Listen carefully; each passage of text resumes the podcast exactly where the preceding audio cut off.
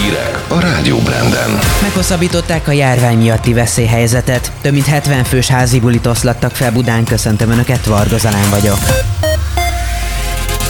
Kétharmados többséggel 90 nappal meghosszabbította a járvány miatti veszélyhelyzetet az országgyűlés. Marad a rendkívüli jogrend, így egyelőre maradnak az óvintézkedések is, de ha érdemben javulna a helyzet, akkor a 90 nap eltelte előtt is bármikor vissza lehet vonni a korlátozásokat.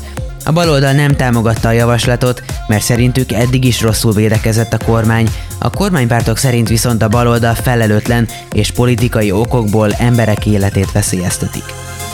A romló járványügyi adatok fokozott óvatosságra intenek, mondta az országos tisztifőorvos. Müller Cecília azt kérte, mindenki fogadja el a felajánlott oltóanyagot, mert mindegyik biztonságos és hatásos.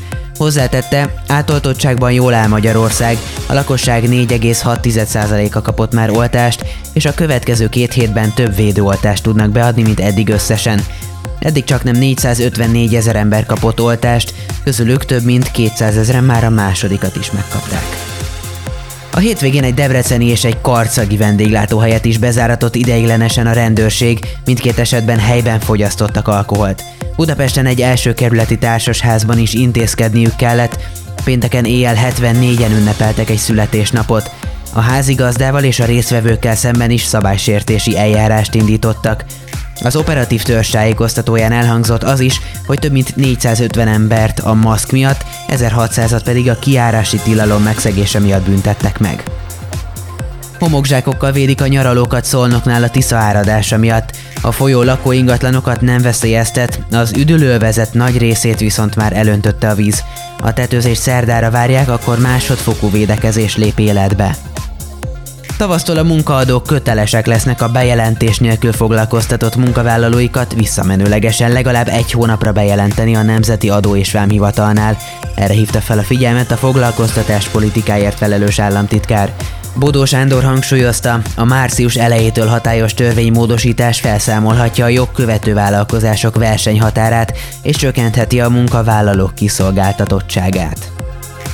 Online beszélgetés és előadás sorozatot indít a Musical Neked produkció.